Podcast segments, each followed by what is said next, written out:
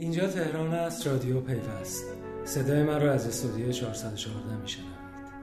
اپیزود هفت مالکیت در تعلیق.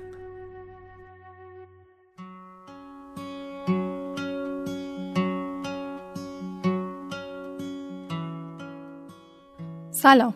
من مینا نوبهار و همکارم میسم قاسمی با اپیزود هفت رادیو پیوست در خدمت شما هستیم. این هفته هفته پرحادثه ای بود. متاسفانه تمام اتفاقها بد بودن و این گفته که هیچ خبری خوب نیست را تایید کردن. دو تیتری که روز شنبه توجه همه را جلب کرد تعرض راننده اسنپ به یک مسافر و دیگری حک 365 حساب بانکی توسط یک جوان 22 ساله بود. طبق گفته رئیس پلیس فتا این جوان 22 ساله با ایجاد یک صفحه جعلی 365 حساب بانکی را حک کرد و موفق شد در مجموع 90 میلیون تومن از حساب 21 نفر پول برداشت کند. این جوون با راه اندازی یک سایت خرید اینترنتی فروش کالا رو منوط به ثبت نام در سایت کرده بود و شرط عضویت رو هم پرداخت اینترنتی مبلغ هزار تومن گذاشته بود. زمانی که مراجعه کنندگان قصد ثبت نام در سایت رو داشتن در هنگام پرداخت مبلغ اینترنتی حق عضویت به صفحه جعلی هدایت می شدن که به محض وارد کردن شماره حساب و رمز عبور بانکی در این صفحه شماره و رمز عبور در اختیار این جوون قرار می گرفت. داستان اسنپ هم که این روزا ورد زبان هم است. امکان نداره جای چند نفر جمع شده باشن و در مورد این خبر صحبت نکنن. خبر خیلی تلخ بود و مهمتر از همه این که اعتماد کاربران را خدشه دار کرد. در این مرحله بود که تاکسیابای اینترنتی مورد سوء زن قرار گرفتن و پلیس راهور اعلام کرد در تاکسی ها دوربین کار خواهد گذاشت. پلیس تهران هم گفت که بر استارتاپ های تهران نظارت بیشتری خواهد کرد. شاپور دولتچایی وکیل دادگستری در مصاحبه تلفنی با سونیتا سراپور خبرنگار پیوست میگه. زمانی ممکنه شما بگید آقا مثلا باید برن تست عدم اعتیاد به الکل بگیرن. تست عدم اعتیاد به مواد مخدر بگیرن. خیلی خوب. اینا سابقه طرف رو تا این لحظه که میاد استخدام میشه پاک نشون میده. ولی محرک های زمانی و لحظه ای که طرف ممکنه مثلا چه می‌دونم تا خارجی ها رو بگیم حالا که الحمدلله منزهن طرف ممکنه نماینده مجلس باشه یهو مثلا اون که رئیس جمهور امریکا بود یه لحظه تو دفترش به منشیش مثلا تعرض کرد. خب شما چجوری می‌خواین همچین چیزی رو؟ مگه می‌تونید شما یک ذهن آدمی رو مثلا از الان بیمه کنید مثلا بگید این راننده من میشه تا ابدا مرتکب جرم خلاف افراد نمیشه. اصلا خلاف عقل چیزی قانون بذار کنار. خلاف غریزه است. هیچ شرکتی اسنپ که هیچی وزارت دفاعش وزارت امنیتش هم نمی‌تونه همچین تضمینی راجع به کارمنداش بده. میگه آقا من الان که می‌خوام شما رو استخدام کنم به عنوان نظامی باید الکلی نباشی موادی نباشی. مثلا یه تست سلامت روانی هم ازتون بگیرم. اوکی. مگه همه کسایی که به خانم تعرض می‌کنن مگه دیوونه مگه روانی هن؟ به نظر می‌رسه حجم اخبار مربوط به جرمی رایانه‌ای به اندازه ای بود که داستان تهران اعلام کرد فضای مجازی نیازمند یک درمان اورژانسی. اما اونچه مخفول مونده طرح نظام ملی پیشگیری و مقابله با حوادث در فضای مجازی این طرح در شورای عالی فضای مجازی در دستور کار قرار گرفته و در آخرین جلسه این شورا در حضور رئیس جمهور بررسی و قرار شد ضمن دستبندی حوادث مجازی از تمامی ظرفیت های ملی در راستای پیشگیری و مقابله با این حوادث استفاده بشه. اما این سوال مطرحه که به چه دلیل به نظر می‌رسه به یک باره میزان جرایم و جنایات در فضای مجازی زیاد شده در این خصوص مصطفی مسجدی آرانی دبیر بخش حقوق ماهنامه پیوست معتقده میشه به دلایل مختلفی اشاره کرد. اولا میشه اصل سوال رو زیر سوال برد و گفتش که این مطلب صحیح نیست و تنها بازنمایی این جرایم در رسانه ها افزایش پیدا کرده یعنی جرایم سایبری از گذشته بوده. اما این روزها بیشتر در مورد اون در رسانه ها صحبت می‌کنیم. از سوی دیگه میشه به افزایش استفاده مردم از فضای مجازی اشاره کرد. و به طور بدیهی گفتش که با افزایش استفاده مردم میزان جرایم سایبری هم افزایش پیدا می‌کنه. با این وجود من به نظرم می‌رسه که مهمترین مسئله مسئله شکاف آگاهی بین کاربران مختلف در فضای مجازی ببینید ما در فضای مجازی ایران کاربرانی داریم که سواد رسانه‌ای و سواد فضای مجازی بسیار بالایی در استفاده از این ابزارها دارند یعنی افرادی هستند که می توانند از تمام قابلیت های این فضا به نفع خودشون استفاده کنن و افرادی رو هم داریم که الان بدون هیچ شناخت و آگاهی کافی در مورد اصل موضوعات رایانه‌ای و نرم افزاری وارد این فضا شدن و با استفاده از نرم افزارهای کاربردی دارن تو این فضا به فعالیت می‌پردازن. شکاف آگاهی که بین این دو دسته از افراد وجود داره باعث میشه که افراد دسته اول اگر نیت خبیسانه ای داشته باشن انگیزه مجرمانه ای داشته باشن به سادگی بتونن به زه خودشون رو در فضای مجازی انجام بدن و به زهدیدگان خودشون رو از دسته دوم انتخاب کنن. برای همین هست که ما می‌بینیم که جرم می‌بینم مثل فیشینگ که با برخی از دقتهای بسیار ساده قابل پیشگیری هست الان در فضای مجازی ایران رتبه اول جرایم سایبری رو داره بنابراین به نظر من مهمترین دلیل افزایش جرایم سایبری در ایران افزایش کاربرانی هست که از سواد رسانه‌ای پایینی برخوردار هستند و مسئله اصلی مسئله شکاف آگاهی بین کاربران مختلف فضای مجازی است. از دیگر موضوعاتی که می‌توان گفت بی ارتباط به حقوق فضای مجازی نیست بحث قدیمی مالکیت معنویه. این بحث از سالها پیش در ایران مطرح بوده اما هنوز به جایی نرسیده. در دوره جدید ابوالحسن فیروزآبادی رئیس مرکز ملی فضای مجازی بود که در مراسم افتتاح مرکز رشد قوه قضاییه به موضوع کپی رایت اشاره کرد. فیروزآبادی گفت: دارایی های معنوی درسته که در سندهای حسابداری کشور به رسمیت شناخته میشه و جزء دارایی ها تلقی میشه و به محاسبه میاد ولی بحث مالکیت معنوی و دارایی های معنوی در کشور از کمبود قانون رنج می‌بره. بعد از این سخنان وزیر ارتباطات و فناوری اطلاعات اعلام کرد لایحه‌ای در این زمینه تهیه شده که به زودی به دولت ارائه خواهد شد.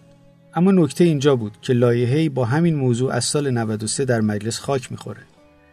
زمانی که وزیر اعلام کرد در حال تدوین لایحه‌ای برای مالکیت فکریه این سوال ایجاد شد که سرنوشت لایحه قبلی چی میشه؟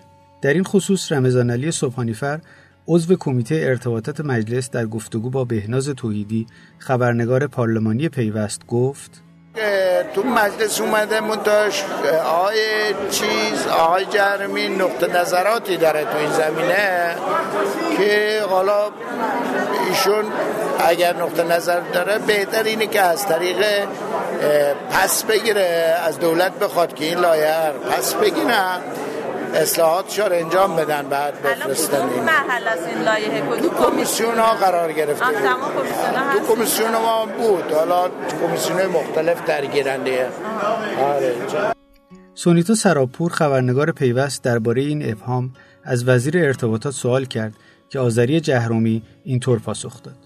لایحه تنظیم شده رفته توی کمیسیون های دولت در واقع بررسی شده و یه مراحلی رو گذرونده.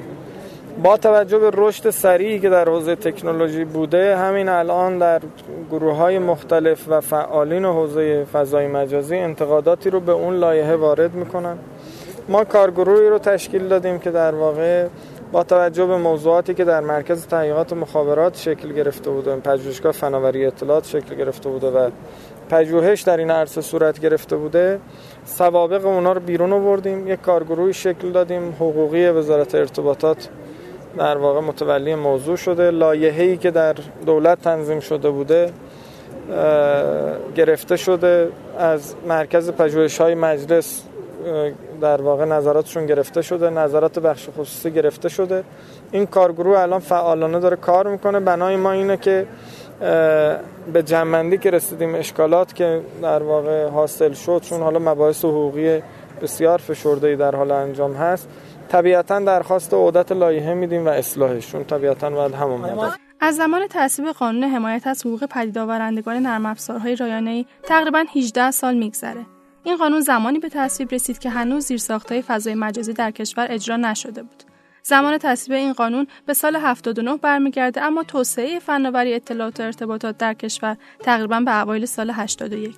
طبیعیه که این بخش نیازمند تغییرات بسیاری باشه. اما این بحث حالا مطرحه که آیا با قانون فعلی میشه مشکلات حال حاضر رو برطرف کرد؟ در این خصوص مهدی کوهیان کارشناس حقوق رسانه و فناوری اطلاعات معتقده. من فکر می‌کنم قوانین موجود کاملا پاسخگوی نیاز هست. یعنی حق مالکیت فکری در فضای مجازی چه در حقوق در قانون حقوق معلفین و پدید آورندگان و هنرمندان آمده و چه در اون قانون به اصطلاح تهیه در افزارهای رایانه ای به اونجا اشاره شده. مضافم بر اینکه در قانون جرایم رایانه ای ماده 52 اشاره شده که اگر فضای مجازی و فضای رایانه ای محل ارتکاب جرم باشه جرمی باشه که در دیگر قوانین جرم انگاری شده باشه طبق این قانون بهش عمل میشه. اینکه جناب آقای وزیر گفتن که ما کمبود قوانین داریم متاسفانه کشورهایی مثل کشور ما دچار تورم قانون هستن. یعنی ما های هر چیزی که هر پدیده جدیدی که میاد میریم دنبال اینکه قانون براش تصویر کنیم. در صورتی که اگر یکم دقت بکنیم در دیگر قوانین بهش اشاره شده و با استفاده از همین قانون جرایم رایانه ای ما می‌تونیم این موضوع رو ملاک عمل قرار بدیم. به نظر می‌رسه این بار مسئولان به صورت جدی به دنبال اجرای قانون کپی رایت هستند و از این به بعد خیلی ها باید مواظب عملکردشون باشه مثلا خواننده ها همین هفته اعلام شد سه خواننده پاپ با شکایت اردلان سرفراز بابت اجرای بدون اجازه ترانه‌هاش در فضای مجازی محکوم به دو سال حبس شدند.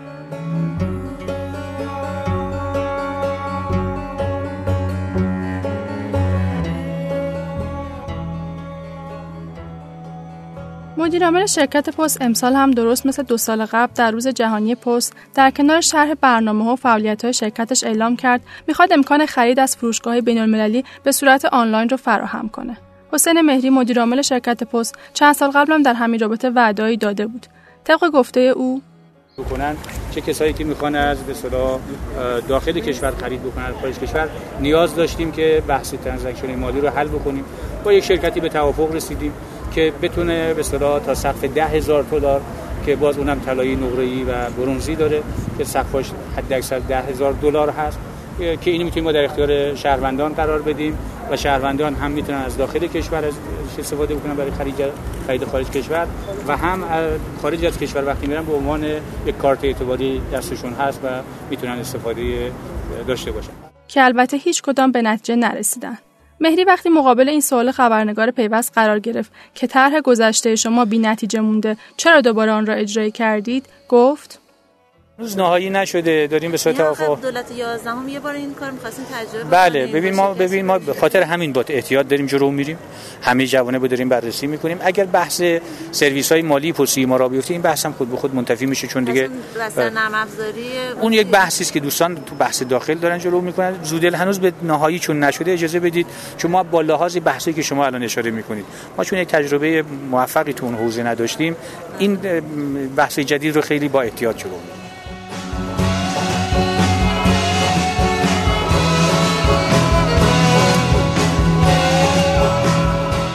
این هفته دوباره موضوع رجیستری گوشی های تلفن همراه مطرح شد. رجیستری گوشی های تلفن همراه هم از اون دست طرحهاییه که دولت نهم و دهم دست روی اون گذاشتن و برای همیشه بدنامش کردن. حالا هر وقت نامی از این طرح به میان میاد، موزیگیری اکثر افراد منفیه. این طرح در دولت یازدهم هم مطرح شد اما به جایی نرسید و این بار وعده داده شده 28 مهر ماه اجرایی میشه.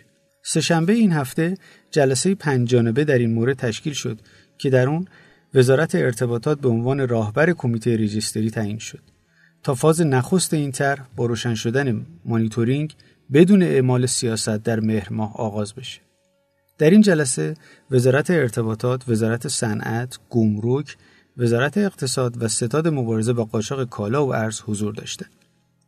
باید دید این بار اجرای طرح رجیستری به کجا می‌رسه. در هفته آینده احتمالا بازم به این موضوع می‌پردازیم. اما موضوع بسیار تعجب برانگیزی که در این جلسه مطرح شد حمایت از تولید گوشی تلفن همراه در داخل بود.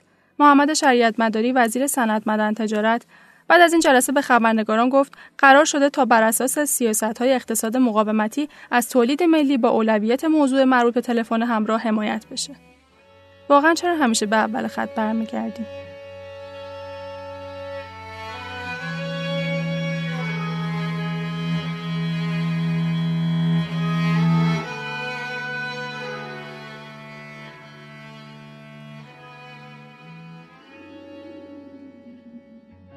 به رادیو پیوست گوش می‌دادید این اپیزود کار مشترکی بود از ماهنامه پیوست و شنوتو. اپیزود هفت مالکیت در تعلیق. تا بعد.